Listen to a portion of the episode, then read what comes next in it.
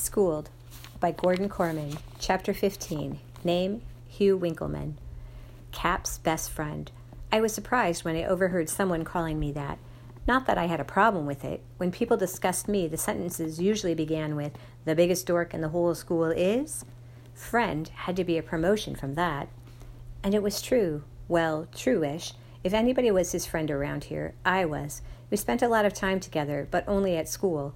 For all I knew, he stepped off that bus every afternoon and was whooshed into Dimension X, which might have explained a thing or two about his personality. I tried to take the friendship further a couple of times, but he didn't want to join the chess club. He gave me a whole speech on the evils of competition. And when I invited him over to my house, he just said no. He wasn't being rude, he was just being Cap. Obviously, I couldn't invite myself to the place where he was staying, since that wasn't really his home. Okay, I figured how about neutral territory? Maybe I could coax him into a trip to the mall. That's a really cool shirt, I told him. Where did you buy it? Another dead end. Rain and I do our own tie dyeing at the community. Then he caught me off guard. Do you want me to teach you? Breakthrough. We reconvened the next morning in the art room before classes. I bought I brought a couple of plain white t shirts, and Cap showed me how to scrunch, twist, and tie them up, securing them with rubber bands. Then he rummaged through the cabinets and took out enough chemicals to create a small nuclear bomb. Well, not really, but it was a lot of stuff, mostly paints and dyes and solutions to make the colors permanent. We were dipping the first shirt in a tub of purple when Mrs. Miss Agnew came in to get ready for first period. Uh oh, I thought. We'll be finishing this job in detention. Hugh Winkleman, I hope you've got permission. Her eyes fell on my partner in crime. You're Capricorn Anderson. I heard about what you did for Mr. Rodrigo. You're a hero. She peered into the sink. Wow, tie dyeing. I haven't done that since college. When Miss Agnew's first period class showed up at the bell, they found the three of us up to our elbows in color and wet fabric. She sent them back to their lockers for t shirts and gym shorts, anything that would take paint. But I thought we were drawing the human figure in motion, said one seventh grader. Tomorrow, Miss Agnew promised absently. Today we tie dye. She even called down to the office and got Cap and me excused from period one so we wouldn't get in trouble. But I guess the conversation didn't stop there, because a few minutes later an anonymous an announcement came over the PA.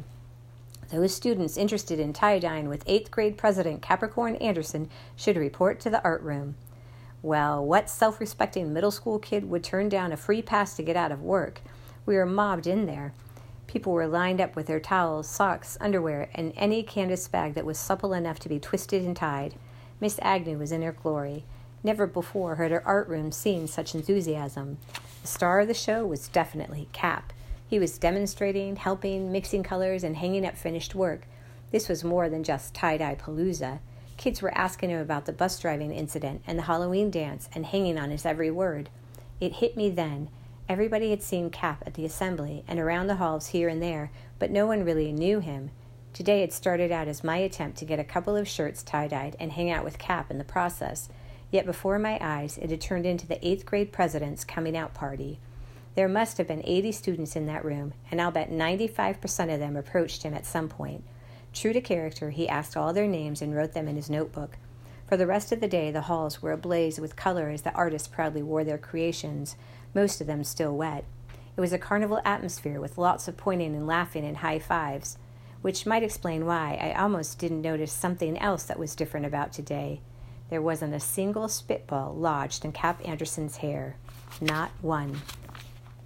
Chapter 16 Name Capricorn Anderson. I knew something was wrong the minute I got off the bus and walked to the Donnellys. The Saturn was in the driveway, which meant that Mrs. Donnelly was home early, and the TV was off, even though TNT would be on in a few minutes. Sophie and her mom were in the kitchen. I heard Mrs. Donnelly's voice first. Oh, honey, don't feel bad. You know how he is. I hurried into the room. What happened? Is everything all right? An empty Dasani bottle missed my ear by inches. Get out of here, Sophie shrieked. Mind your own business. Sophie, her mother exclaimed in horror, you apologize to Cap.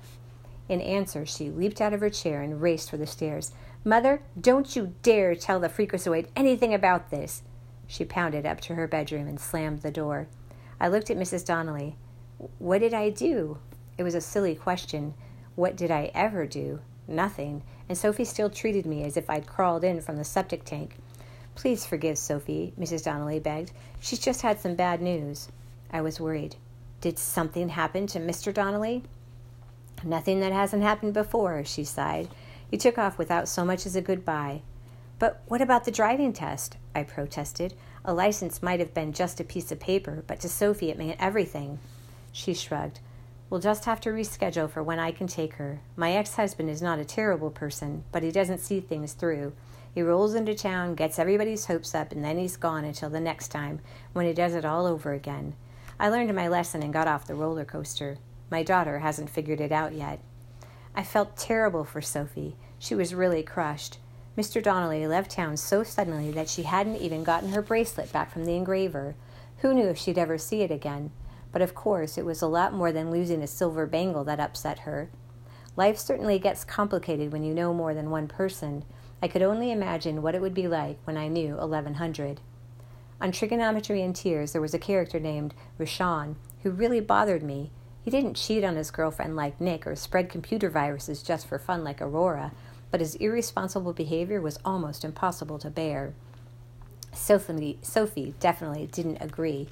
What do you care? It's a TV show. Her mood had been in free fall since Mr. Donnelly's departure. But if he doesn't retake the SAT to bring up his score, the University of Florida is going to withdraw his acceptance, I exclaimed. She looked at me pityingly. So?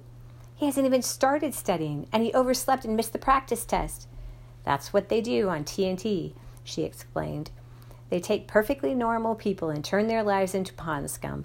That's why it's fun to watch. If everything was perfect, there'd be no story. But what's Rashawn going to do next year? I persisted. Probably find a part on a different show. He's an actor. Because Sophie had been watching TV her whole life, and not just a few weeks like me, it was easier for her to watch Rashawn throw his whole future away. For me, it was agony. Rain always said that when we judge others, we're really judging ourselves. That was the real reason Rashawn upset me. How could he think his SAT scores were going to go out by themselves? How could he ignore the fact that he was about to lose his spot in college? It was all too familiar. As eighth grade president, I was in charge of that Halloween dance, and I was giving it to the Rishon. I was giving it the Rishon treatment. I was ignoring the whole thing, almost as if I thought it might go away. Then on TNT, it all worked out for Rishon.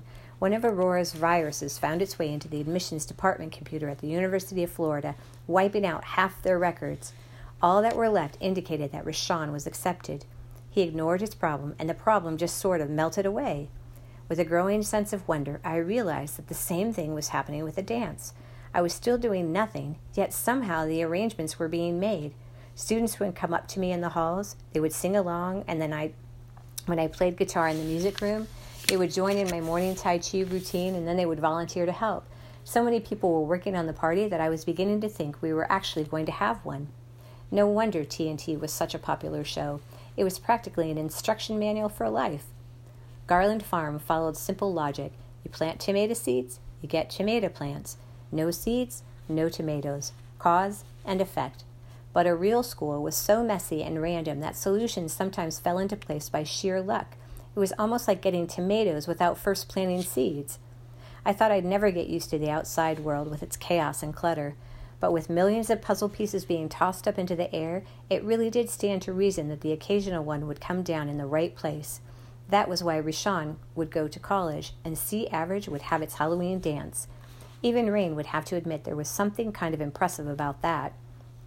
Anderson, come on over here. I need a word with you. The words jolted me out of my deep meditation. I looked out to see Mr. Kasigi staring down at me.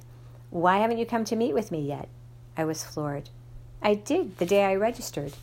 Don't play dumb with me, mister. I'm hearing talk of DJs and pizza ovens on wheels. How are you going to pay for all that? I don't have any money. He was getting red in the face. Nobody expects you to pay for it. The school has money set aside for the dance, but if you don't present your budget, I can't release one penny. I don't have a budget, I explained honestly. I just have people who help me do things. Like what? fix your cuckoo clock, he launched into a long speech about how he had volunteered to be on the program committee for some principals conference, so he didn't have time to nursemaid me through Finance 101, whatever that was. But it's all taken care of, I tried to tell him. The food, the music, the decorations, it all just worked out. I stopped myself before telling him about Rashawn. I had a feeling Mr. Kasigi was not a TNT fan. And who's writing the checks? he demanded. Checks? Rain had a checkbook, but I never saw her touch it. Sometimes we use money to get along, she used to tell me, but that doesn't mean we have to become its slave. To Rain, financial matters were a distasteful but necessary private function, like going to the bathroom. Mr. Kasigi said I would have to write checks. Not only that, but he would have to co sign them or they wouldn't count. After school, he drove me to the bank. I'd never been to one before, but the instant I stepped inside, I knew this was a place that represented everything Rain and I were rejecting by living at Garland. Money was all that was important here. People were depositing it, withdrawing it, borrowing it, and paying it back. They were counted in broad daylight. I honestly felt like running away. But how could I? For one thing, there was a man in uniform guarding the door. I practically jumped out of my skin when I realized that he had a great big gun strapped to his hip. Mr. Kasigi noticed my reaction. Calm down, Anderson. He's a security man, not a bank robber. Every time I thought I was fitting into my temporary life, something would remind me just how much of an outsider I still was. I wanted less than nothing of what this place had to offer, but to people outside Garland, money was so desirable that the bank had to hire armed guards to keep criminals from stealing it. When I finally got back home, I was going to drop to my knees and kiss the ground. Mr. Kasigi and I met with an assistant manager, and when it was all over, I was holding a book of checks marked Claverage Middle School, Student Activity Fund. You'll need these to pay for music and food, he explained, signing the first 12 checks on the spot, and I'm sure there will be other expenses that come up. They always do. I tried to tell them that I didn't know the DJ or the pizza company, that other students had made the arrangements, but he interrupted me with this long lecture about how this money belonged to everybody, not just me, and how I had to be responsible, and I would have been if I had the slightest idea what he was talking about. All I wanted was for him to leave so I could get out of this awful place. I wouldn't even let him drive me to the Donnellys. I needed to walk there in the fresh air just to get the smell of banking out of my nostrils. A few blocks down the street, a sight met my eyes that stopped me in my tracks. There, in the display window of a small jewelry shop, gleamed a silver bangle with multicolored stones. It was exactly the same as Sophie's birthday gift from her father, the one he'd taken for engraving and never brought back. I stepped into the store for a closer look. It was beautiful, but also kind of sad because it reminded me of how upset Sophie had been lately. The idea came immediately if I bought this bracelet, had it engraved, and sent it to Sophie, she'd never know that it hadn't come from her father, and it would make her happy. I didn't have any money, but I had something even better checks, which automatically counted as exactly as much money as you wrote in the little box. It probably wasn't that Mr. Kasigi had in mind, but I remembered his exact words be responsible. Rain always said that nothing was more responsible than doing what was in your power to make another human being happy. I'll take it. I told the woman behind the counter. It's a $175. She was wary. Do you accept checks?